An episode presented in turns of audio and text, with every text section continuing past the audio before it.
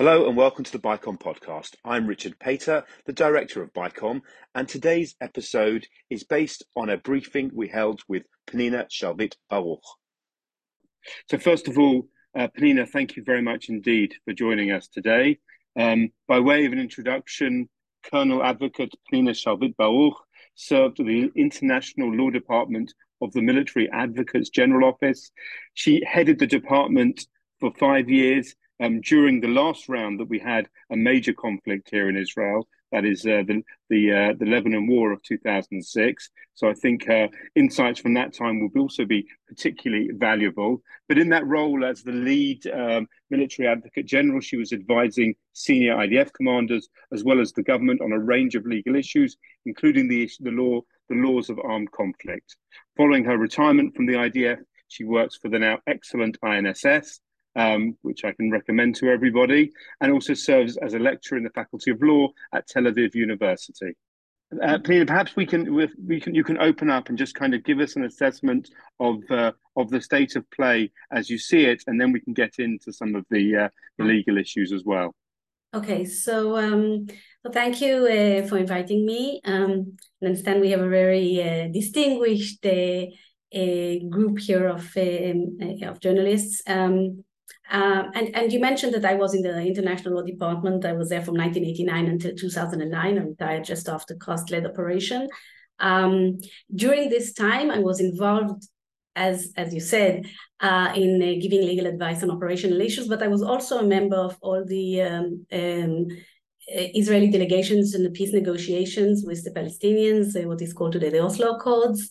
I was a legal advisor from uh, 93, actually even from 91. I was involved, but from 93 in the Paris uh, protocols of 94 and the interim agreement 95. And ever since then, uh, in the different rounds of negotiations, um, including on the disengagement. And after retiring, I continued um, to be involved in um, many attempts to uh, resolve the conflict, including um, through track two, uh, two with Palestinians, um, so so I'm also invest I'm also uh, um, covering the angle or, or, very close to the angle of of uh, the conflict at large and not only on the operational issues. And I want to start there because I think um, that one thing that I feel uh, um, we, are talking about the now, and but but the question, of course, is where are we're heading. I mean, what what's what's what's lying ahead, and and I'm, that's not the emphasis of my talk. But I do do want to start with what I would like to see in the end, and what I would like to see in the end is a resolution of the conflict, is a two-state solution. I belong to the peace camp. I think the majority of Israelis still I'm, I'm, putting a question mark, but until recently, the majority of Israelis still believed in the two-state solution, although we have admittedly uh, um, uh, quite um, a, a big uh, ideological right that oppose any such solution, and others on the right don't believe, uh, or maybe many don't believe in such a solution.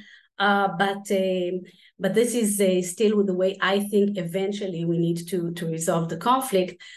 And I'm saying all this because um, I think what is very important uh, to acknowledge in this war that we are fighting with the Hamas is that this is not about a resolution of the conflict, and that in essence, actually, if we don't manage to um, win this war, and I will talk about what this means to win this war, or I, I will put it differently: if we lose this war, if Hamas wins, um, then I think beyond this uh, threat to Israel, that I will talk to, uh, uh, it, it, means there will never be any any peaceful resolution of the conflict. So, uh, and I think that's a point that needs to be stressed because um, in order to have a resolution of the conflict, you need, uh, with again, with a two-state solution, two states, side by side, Israel as national state of the Jewish people and the Palestinians, where the Palestinians, Palestine, where the Palestinians can have their uh, right of self-determination. Um, um, so for that, you need first of all you need the state of Israel to exist, which is something that is a is an issue at the moment, and I will come to that. Um, but secondly, you need the Palestinians uh, on the other side to uh, accept that Israel is a reality, um, that it is here to stay, um, and that they have to accept it. Um, and then that uh, the Palestinians that are ready to talk to Israelis and are ready to make some kind of concessions are, have enough power to make these concessions. And Um, so if the Hamas wins the war, nothing of this will happen. I mean, there might be after first of all a threat to Israel itself, but there will be also no possibility to have any Palestinians make any kinds of concessions that are necessary to reach any kind of uh, solution. So, um, and now I'm coming to the threat itself because I think what what is different, and I'm all the time asked, what is different now from all the other rounds of uh, of uh, operations with the with Hamas, and I was there in Cast Lead, and since then we had a few more, Protective Edge and others in 2014. It's a huge difference. I think this time, uh, what the Hamas did, it uh, completely shattered Israel's uh, um, sense of security, security of the people in Israel. Uh, it showed itself to be a very dangerous enemy, more than just a nuisance on our southern border, but actually an enemy that can indeed uh, uh, enter uh, into the state of Israel, uh, conquer uh, military bases, uh, over 20 towns and villages um, um, pose a, a, a, substantial threat that at the moment means that 120,000 Israelis from the south are, um, are internally displaced, cannot go back to their homes. Either they are destroyed or it's too dangerous. So this is shaking completely. Israel is the rockets that are fired that mean that we are not, the children are not going to school. The whole country is at a shutdown, or almost. Now we're opening up a bit.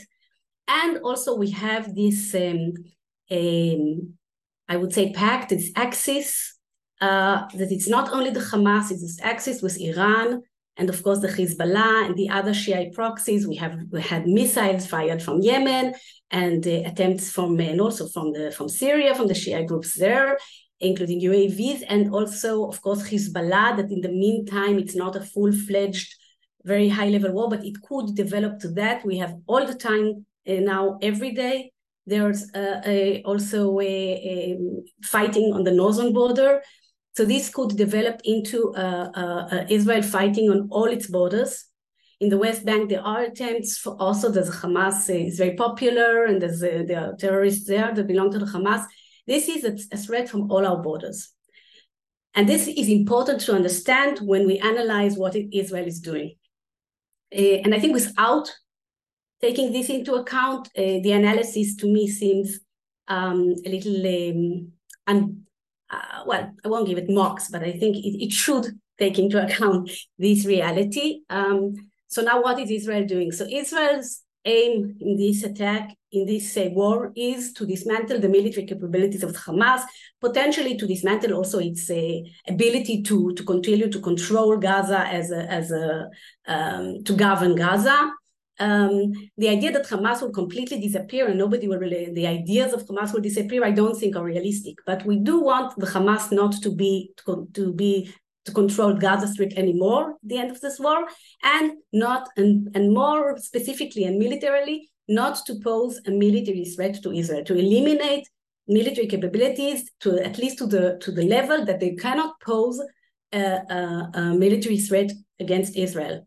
Another important, again, a, a, component of what is happening now is that we have to um, restore Israel's um, deterrence against our other enemies, because our other enemies, as I said, are waiting to see if Israel is perceived as weak, uh, they will come in for the kill. And then we will have these threats from all sides.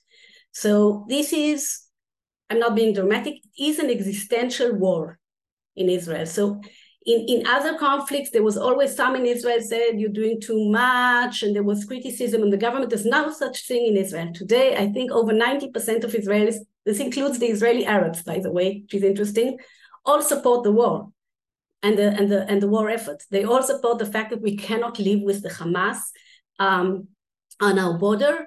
And I think beyond the issue of this threat, that what happened on the 7th of October was also so shocking in its um, in the cruelty uh, that made us understand that these are people that do not view us as human. And I'm not going to get into the descriptions. You've probably heard them, but I, have been following, and, and I can't sleep at night, you know, because every time I, by mistake, open some kind of testimony of babies that heads were cut up and tortured, and children that were raped in front of their parents, and all these horrific things, all the all the torture that people suffered before being killed It's not just coming and killing people or, or kidnapping people. So that's and now, okay, so what do you do? How do you do that? How do you get? Uh, how do you do you eliminate the military capabilities of the Hamas? So the only way is to attack the military capabilities of Hamas until either they are not there anymore or until, until the Hamas decides to surrender, which is also an option, to surrender its military capabilities. Now, the problem here is, of course, as you know, that all the military capabilities of the Hamas and the Islamic Jihad, that is working together with the Hamas and also supported by Iran, that all their military capabilities are located within civilian buildings and underneath the civilian buildings with, uh, with a network of, of uh, tunnels that have been written about in all kinds of journals. So there's proof. Um, and so Israel has to get to these tunnels and to the and to this military infrastructure. All of it is civilian objects, but legally, and here I come as a legal advisor, legally, according to the international uh, humanitarian law, the laws of armed conflict, when a civilian object is by its nature, location, purpose, or use contributes to the military effort of the other side, it becomes a lawful military objective. So what Israel is doing is attack, targeting these objectives. These lawful military targets. Um, it's not targeting civilians. It's against our laws and orders that incorporate the inter- international humanitarian law, against the morality, and part of the until a month and a half ago, we had the, all these protests also by reservists that said we are very, it's very important for us to know that the, the government will, up, will uphold our moral values. Otherwise, we're not ready to, to fight for it. So the morals is very important for us. And it's against our interest because we know that when there are civilian casualties, all the pressure is on Israel. So Israel is not targeting civilians, it's targeting these military objectives. But yes, what Hamas does, it uses the civilians and it has explained its strategy. It's a strategy.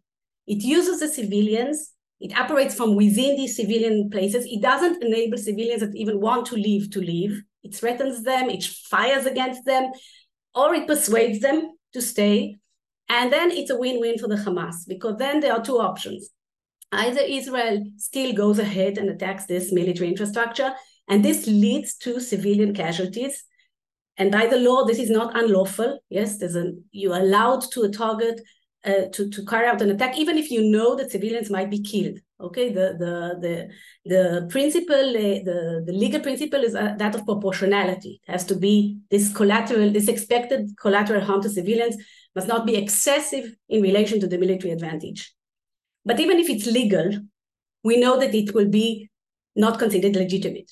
So what we have is two options. Either we we know we will be criticized, but never, but nevertheless, go ahead and attack these uh, military uh, targets, and there are civilian casualties. And again, who's a civilian? And of course, the numbers are always exaggerated, and everybody is a civilian, even if it's Hamas operatives. They don't make the differentiation. All the children, there are always numbers of children. Children is there could be a 15, 16, 17 year old combatant fighting on behalf of the Hamas, but they're all children. So the numbers we don't know also, we don't have a way to check them. They are exaggerated, but nevertheless, they are civilian casualties. I am not saying that they aren't. So either Israel goes ahead or and uh, gets all this criticism and push and pressure to stop, or it doesn't attack, it refrains because of this potential pressure, and then the Hamas retains its military capability. So again, either the Hamas retains its military capability because we don't attack, or if we attack, then Hamas gets all this uh, international pressure all on the side of Israel, almost no pressure on the Hamas to surrender, for example. Uh, and and we know that the time is running out and that Israel will be pressurized until it has to stop, with the Hamas continuing to retain its capabilities. And then in the end of the game, what we will have is the Hamas will continue to be there. Israel will be perceived as weak. Our other enemies will come in and this could, again, be potentially even the end of the state of Israel, but definitely the end of any prospects of a peaceful resolution of the conflict. So here I'll stop and open for questions. Thanks, Pnina. If I can go, go go first and just ask you, kind of bringing us up to up to date and yesterday, today, we're we're on the cusp of what's happening around the hospitals in in Gaza. Just explains kind of maybe kind of in a little bit more detail, kind of the level of of uh, decision making that goes on within the military and and practically what can be done kind of to uh, to alleviate and remove the the genuine civilians from that area before an attack can take place. So hospital again, a hospital uh, is a, has a, a, special protection under the laws of war or IHL, uh, but it doesn't have complete immunity from attack. It, the, the, the law says that um, you can't if you if the hospital is used by the military of the other side, it could be attacked, but it has you have to give a specific warning to the enemy to stop such use. But if it continues, then it becomes again a legitimate military objective, a legitimate uh, military target. This is on the distinction part. You still have, of course, the issue of proportionality, because as I said, um, you always have to do the balance between the expected harm to civilians and the expected uh, military advantage from the attack. And here, the proportionality analysis is, of course, very difficult with a hospital because many civilians would be harmed, uh, which makes it difficult to uh, uh, be uh, proportionate under the law, but more difficult even because if the military advantage is huge, let's say the, the enemy had an atomic, a nuclear weapon in the hospital, okay, that is threatening you. So the military advantage would be huge. Um, so maybe anything would be proportionate, or even many casualties would be proportionate. I'm just giving an extreme. It's not that's happening. Just it, it, theoretically that could be the case. Um, so so it could be proportionate. It really depends what is the level of the military advantage. What is there? How how what level of harm will will the, will it create to the Hamas? Uh, will it will it prevent it from any mili- any continuation of the conflict, for example? That's the military advantage. I don't know the answer that has to be weighed. Again, what is the collateral harm to civilians? So here the idea is that to minimize it, then you also have an obligation to take precautions to minimize harm to civilians, feasible precautions. But beyond that, there's an interest. You want the least harm to civilians in order to enter into the proportionality. But then we know that even if legally we would deem it proportionate, and maybe if any other country will do it, it would be considered proportionate, then there's the issue of legitimacy, and the, it would be very difficult. The pictures, and again, the pictures don't always are not always true. Sometimes they are fake. You know, they're bodies that have been moving. We know that there's a lot of fake also, but even when it's real, uh, the legitimacy, we, as it is, Israel is, uh, of course, uh, criticized and uh, and delegitimized um, for many years. now we are seeing the peak. Um, so uh, it, it would be very difficult. And then again, there's these strategic considerations whether um, whether a, a, a, the impact on leg- legitimacy of Israel would be such that uh, it won't uh, it won't, won't be worthwhile to, to carry this attack for strategic re- reasons, not only for legal reasons. Uh, so again, this is the decision making that, that I guess is being conducted. Um, and what I'm seeing the moment is that many attempts to evacuate the hospital, to find a, alternative a, a, arrangements for the care of the, the people that need the, the medical care. Um, but again, the decision eventually will be will have the legal component, but will have also the strategic component, which takes into account the legitimacy aspects of it. When, One of the other accusations against Israel is the idea of, of collective punishment, um, both in terms of the bomb, bombing and in terms of the kind of the, the closures as well. How would you respond to those allegations? Collective punishment is is uh, is when you are punishing the civilians for something that the enemy did. When the aim of the of the action is to punish the civilians. Uh, while what Israel is doing is that it is aiming at the Hamas military infrastructure. The civilians are harmed, but this is again, this is the uh, I'm sorry about the term, it sounds very insensitive, but that's the legal term. This is the collateral harm. This is this is not the aim of the of the object. Again, from Israel's point of view, if it could operate in the Gaza Strip and eliminate the Hamas military capability without harming any civilian, that would be the best uh, solution, uh, morally, legally, and uh, of course for our interests. There wouldn't be any pressure. We could continue uh, uh, until we, we really eliminated uh, every last Hamas fighter. But um, the, the, the problem is that that's that's impossible to do but it's not collective punishment when the idea is not you're not targeting the civilians we're not aiming at the civilians we don't want the civilians to suffer Um, and the fact that the civilians are suffering is because of this strategy, this win-win strategy of the Hamas of using the civilians. It's even said so that this is the idea that these civilians are uh, sacrificing their lives, or may, maybe better say Hamas is sacrificing their lives in order to uh, reach the, the final uh, solution, the final goal of uh, the, the, the, destruction of the state of Israel, maybe of Jews around the world, because part of it is also the whole world is now getting engulfed into this uh, anti-Israel and anti-Jewish sentiment. So, so it's even wider than what is happening in Israel. Could you please talk about how the legal process impacts the targeting process? How does the IDF ensure its decisions are legal? So I, I'm not there from 2009, so I don't know exactly what's happening now. I know in general we have legal advisors uh, from the division level up uh, that are uh, in, working in shift 24/7, so it's around the clock. Um, and this means that uh, any decision, including on targeting and other operational decisions, uh, from the again from the division level up, division level, com- general command level, and the um, chief of staff level, and the government level, you have legal advisors there advising on legality of specific targets of specific measures and means uh, or practices. Um, now, if the legal advisor would say that something is not legal, you can't do it. So the commander has to accept that.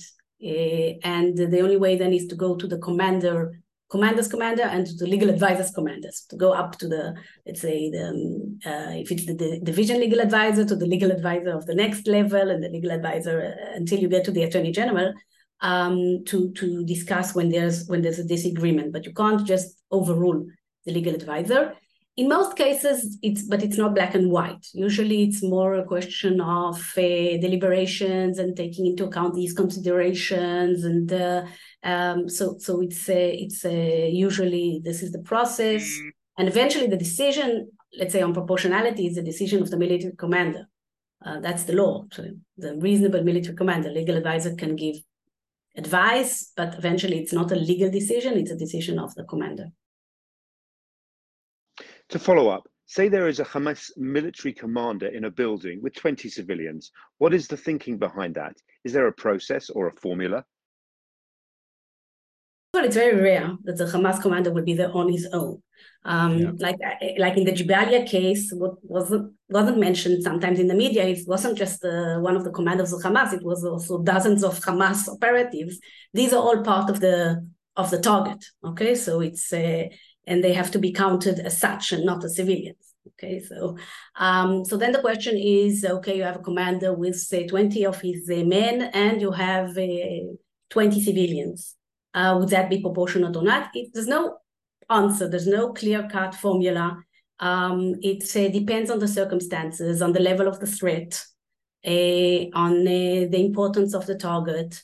And eventually, again, it's a decision of the commander. But the fact that civilians might be killed, even the same number of civilians to the number of operatives, even in some circumstances, more civilians, if it's a very important uh, uh, military target, that isn't necessarily disproportionate. Uh, first of all, the law also gives the uh, the more weight to the military advantage because only if the uh, collateral damage, the expected collateral damage to civilians is excessive in relation to the military advantage, then it would be disproportionate.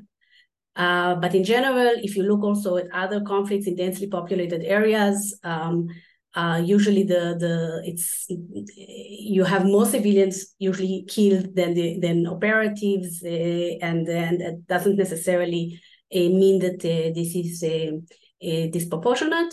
And again, it is also the question that you don't really know the numbers because the numbers are exaggerated and the numbers don't make any differentiation between civilians and combatants on the other side. Everybody is counted as a civilian. So, um, so it's also very difficult to judge uh, during the conflict and even after the conflict. The figures are always twisted. And also, what's important to know is that it's not the result because sometimes civilians might be killed that were not expected. You thought that the building was empty and there were people there, or you thought that you're bombing a certain part of the of let's say of the web of um, of tunnels and they booby trapped it and a building on the other side suddenly collapses that you couldn't expect that to happen. So um, sometimes also the harm to civilians is not expected. And and the and again it's not a, you, you can't use the benefit of hindsight when you do the evaluation. You have to look at what the reasonable commander could expect at the time of making decision the decision according to what he could know at that time when you were involved in Oslo Accord deliberations, we saw a shift from Fatah in their belief on the existence of Israel.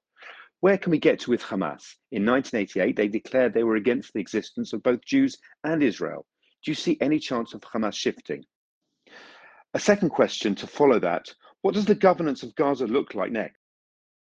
Uh, um, I think with regard to the first question, I think the Hamas didn't change its uh, basic uh, tenets that what it's it's after is uh, uh, the destruction of state Israel. It's also a religious idea of this uh, the whole land of Israel is a Waqf land. It's holy to the Muslims, and they can't even accept for religious reasons the existence of the state of Israel. You know, when religious is involved, everything becomes much more difficult. Um, but I think there was a misconception in Israel. Uh, we paid very highly for this misconception that Hamas might be becoming more pragmatic that because it is the de facto government in the Gaza Strip, that maybe by um, uh, if we um, uh, improve the economy, we allow more workers from Gaza and Israel. We uh, we let in money, in, a lot of money to the to the to the Gaza Strip. It went to the Hamas to build infrastructure. Talking maybe about about um, um, areas, industrial areas, common industrial areas, and commercial areas. By the way, one of those murdered was one of the people that uh, Libstein, Ophir Libstein, that was promoting these kinds of ideas. Many of those murdered, by the way, and kidnapped and tortured were in the peace camp, were, were always worrying about the rights of Gazans, taking Gazans, driving Gazans to uh, people from Gaza to the hospitals in Israel. This was um, a, a, big blow for the peace camp, also personally, not only to the idea. Um, but uh, um, and I think this idea this blew up in our face. Okay, so uh, I think what we saw on the seventh of October again. If it was just the fact that they would manage to enter and kill soldiers and maybe even kill civilians and kidnap soldiers and civilians, I would say, wow, I mean, they're much stronger than we think, but but the level of cruelty that was also planned. I mean, we see that this was uh, the directives that people got to enter and torture and rape and and and, and, and mutilate and, and, and behead um, this means that uh, that we were completely there's no no no chance of the Hamas ever accepting the existence of the state of Israel or becoming more moderate. Um, and this brings the question of who, okay, if not the Hamas. So that's why, as long as the Hamas is there, no choice, no chance. If the Hamas is gone, again, the Hamas is now very popular.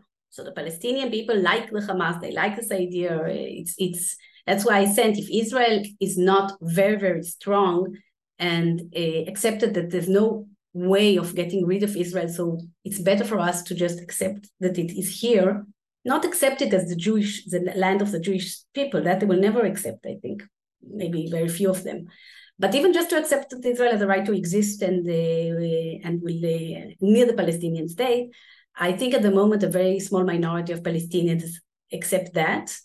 Um, but if we win the war, or at least if Hamas loses, and um, and uh, if the international community also gets involved, and maybe also with the Arab uh, moderate countries that also I know think that the Hamas and the Muslim Brotherhood are a, a very evil presence. And the Hamas acted like ISIS, and it had even booklets of ISIS. This is ISIS. Um, I think maybe maybe in the long run, because there are moderate Palestinians. I have Palestinian friends.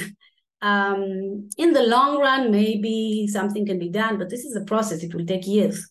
Uh, also, from the Israeli side, to build any kind of trust, and the trust would always be very limited. We'll always need to retain security uh, um, guarantees, and uh, uh, but um, so it's very difficult to say. And in the shorter run, you asked about the five years. Again, I think we need the international community also to be involved. Egypt, Saudi, maybe of course the U.S., maybe the UK and Europe. Um, uh, to to to do some kind of reconstruction that will uh, that will create something new something new, and I'm talking about something new is also something new, for example, without educating children that, that what they're supposed to do is to go and kill Jews. Um, that's the new thing that has to be there. Um, it's a challenge.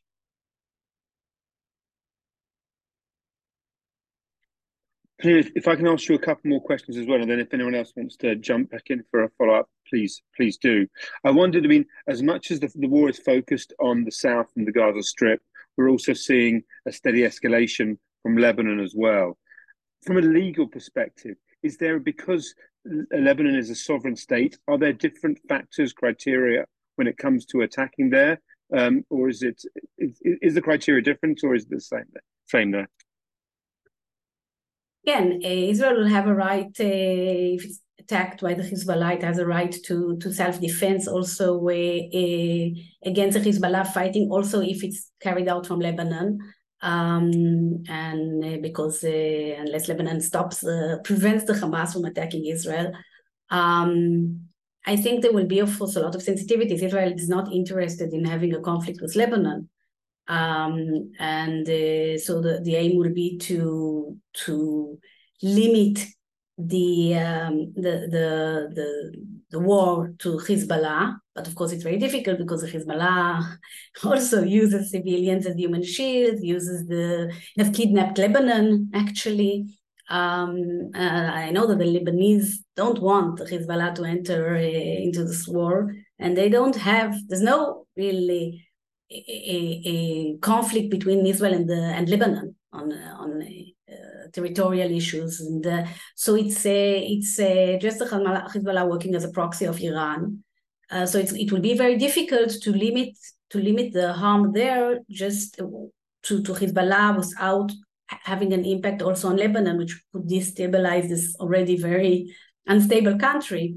So that that would be a big challenge. Um, beyond the fact that the Hezbollah is very powerful, it could uh, it could uh, have. Uh, I mean, if it enters into the war, we we might see here uh, missiles uh, uh, hitting our strategic assets and my house in Tel Aviv. I mean, we have rockets, but we have a shelter. But if it's a missile from Hezbollah, I'm not sure that our shelter is enough.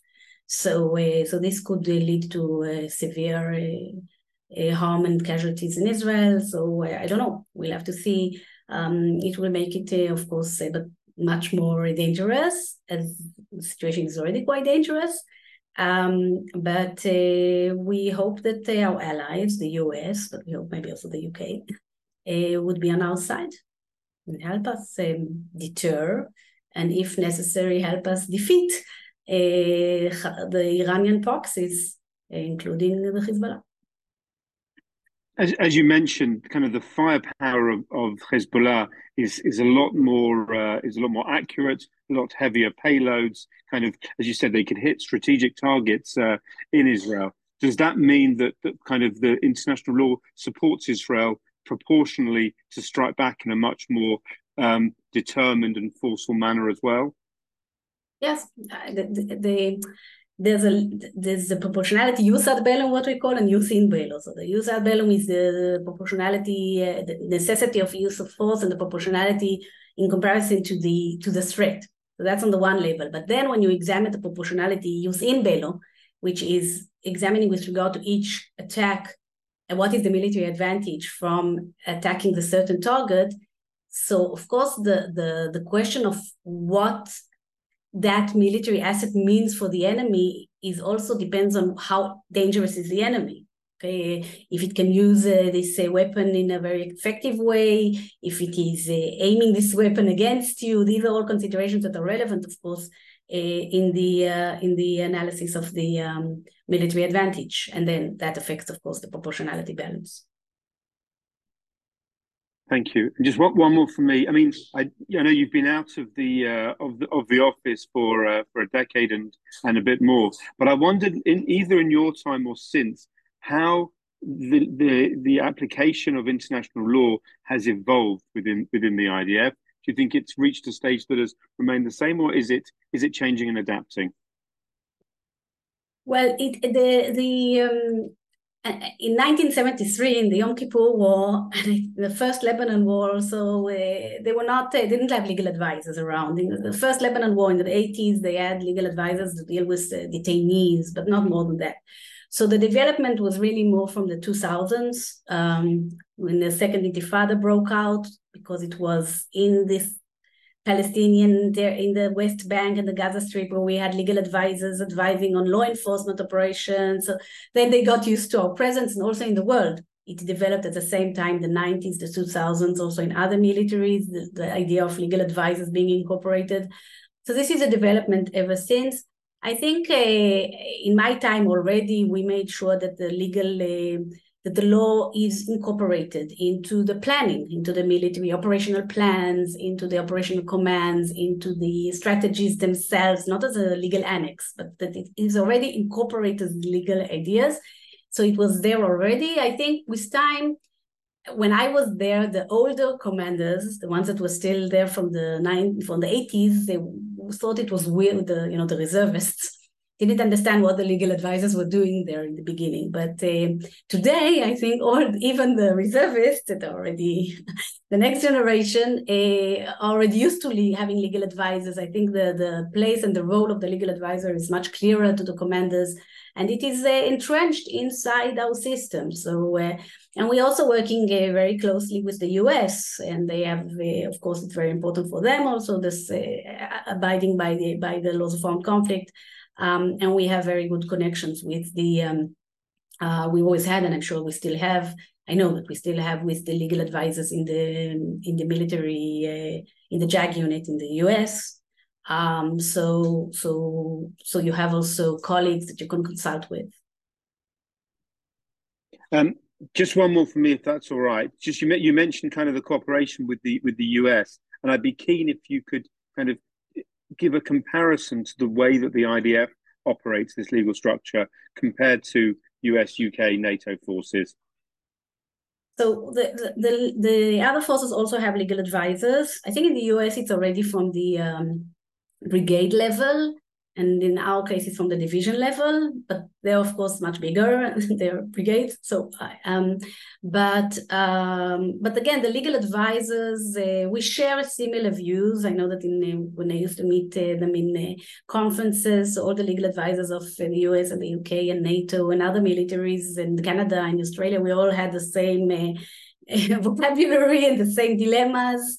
Um uh, I think when we compare ourselves to a, a other a war areas, combat areas, uh, and when you look at Mosul, when you look at uh, Raqqa, Raqqa in Syria, um, these were also densely populated areas where also ISIS was operating from within civilian uh, places and using the civilians as shields, very similar to what the Hamas is doing.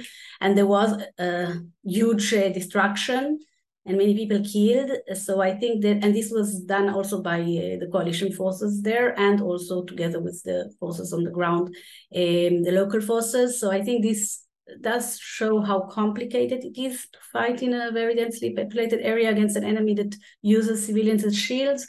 Um, and despite it was clearly not in the interest of anybody there that civilians will be killed. I mean, the civilians were also on the side of the of the opposing side from ISIS. So it's not, uh, and still civilians were killed. Um, I think that that's a, a, big dilemma, and we have to also understand that in that in the case of the U.S., because later on the U.S. had policies that were much more limiting on, for example, collateral damage.